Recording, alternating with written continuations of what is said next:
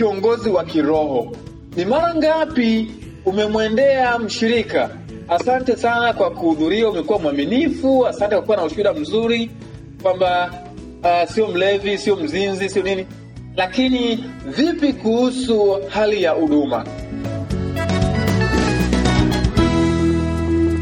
Napenda tujifunze kuhusu afya ya kiroho katika mwili wa Kristo. Afya inahitajika ili maendeleo yoyote yaweze kufanyika. Kama afya haipo vizuri, kuna uwezekano wa kushindwa kutimiza majukumu, wajibu, taratibu na mambo kama hayo. Na kwa sababu Mungu anapenda kanisa lake ambao ni mwili wa Yesu Kristo, na Mungu ni mtakatifu, analisafisha kanisa lake ili kanisa liweze kuwa na afya, ili huduma ipate kutendeka. Na katika mwili wa Kristo kuna aina mbili ya afya ambayo inahitajika ifanyike.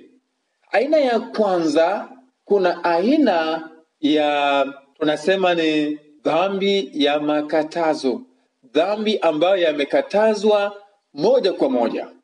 Kwa Kiswahili ukisoma utasikia akisema usi, usiue, usiibe, usitamani, tii wazazi wako, waheshimu baba na mama, usiabudu sanamu.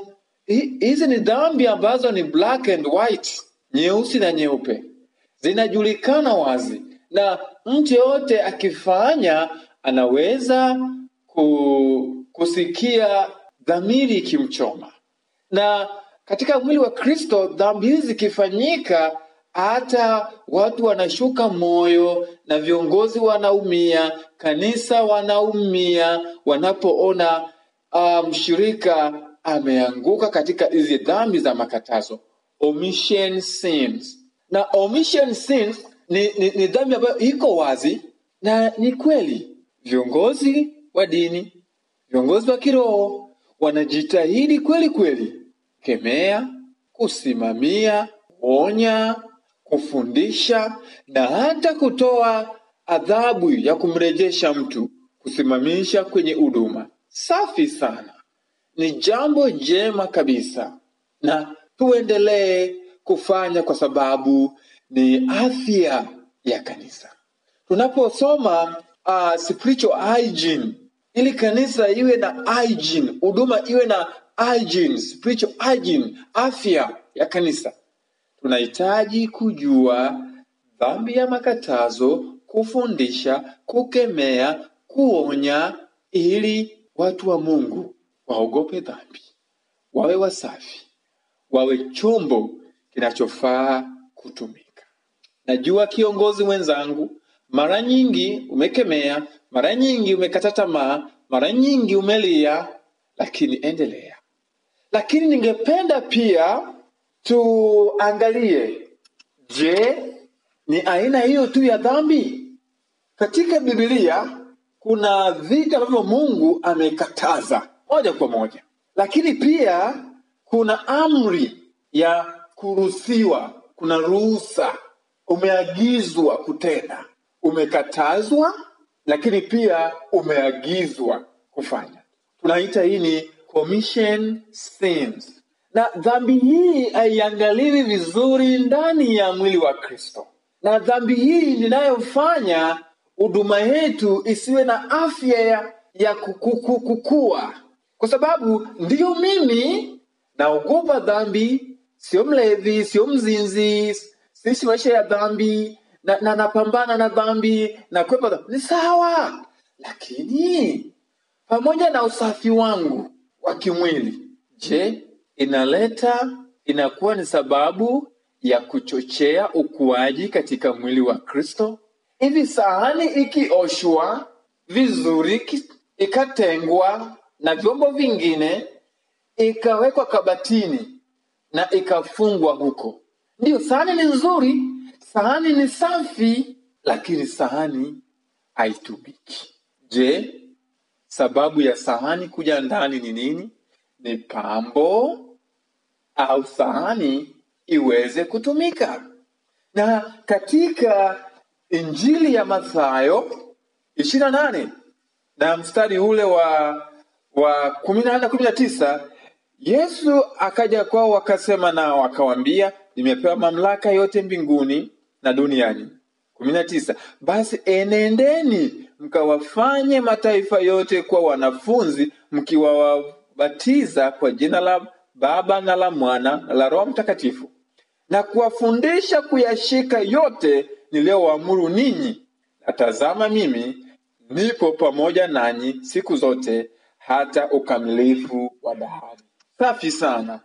Jambo la kujiuliza hapa kwa haraka haraka, wewe kiongozi wa kiroho, ni mara ngapi umemwendea mshirika?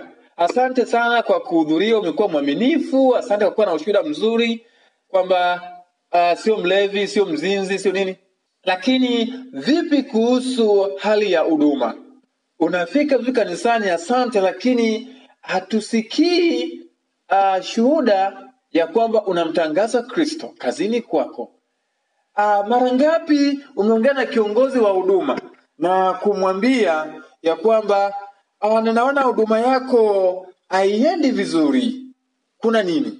Kwa sababu katika Waebrania kumi ishirini na nne ishirini na tano tunaambiwa tukahimizane, kumuhimiza na kama tungeweka mkazo na macho yetu pia ya kuwaendea uh, washirika wetu, kuongea nao kuhusu huduma, kuwachochea katika huduma, kuwahimiza katika huduma, tungeona mafanikio makubwa sana ya ukuaji na injili katika mwili wa Kristo. Lakini tuna Wakristo wengi ambao tunawasifu kwa sababu si wagomvi, si wachoyo, si wana kila sifa nzuri njema, lakini wamekosa matunda. Na sisi tunafurahi wao kufika kila mara na kukaa katika huduma. Hapana, mpendwa ndugu yangu, commission sins inaua huduma, inaua huduma zetu, inaua viongozi wetu, kwa sababu hawachochei karama. Kama tungetii karama ambayo Mungu ametupa na kuchochea karama, bila shaka tungeona hii dhambi hii ya kutotii agizo, tungeona watu wetu wakichochea.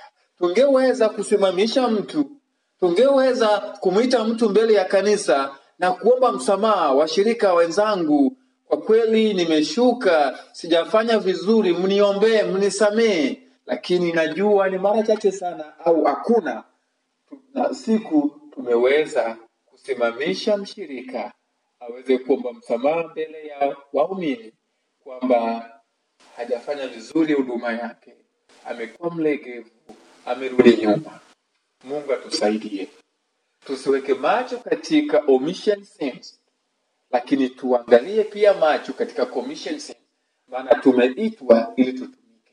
Asante sana, na Mungu akusaidie kiongozi mwenzangu katika namna ya kuhimiza ile hygiene, ile hali ya afya ya kiroho ionekane ndani ya kanisa. Mguu wako mmoja iangalie dhambi ya makatazo, lakini mguu wako mwingine iangalie dhambi ya kutotimiza agizo kuu. Asante sana.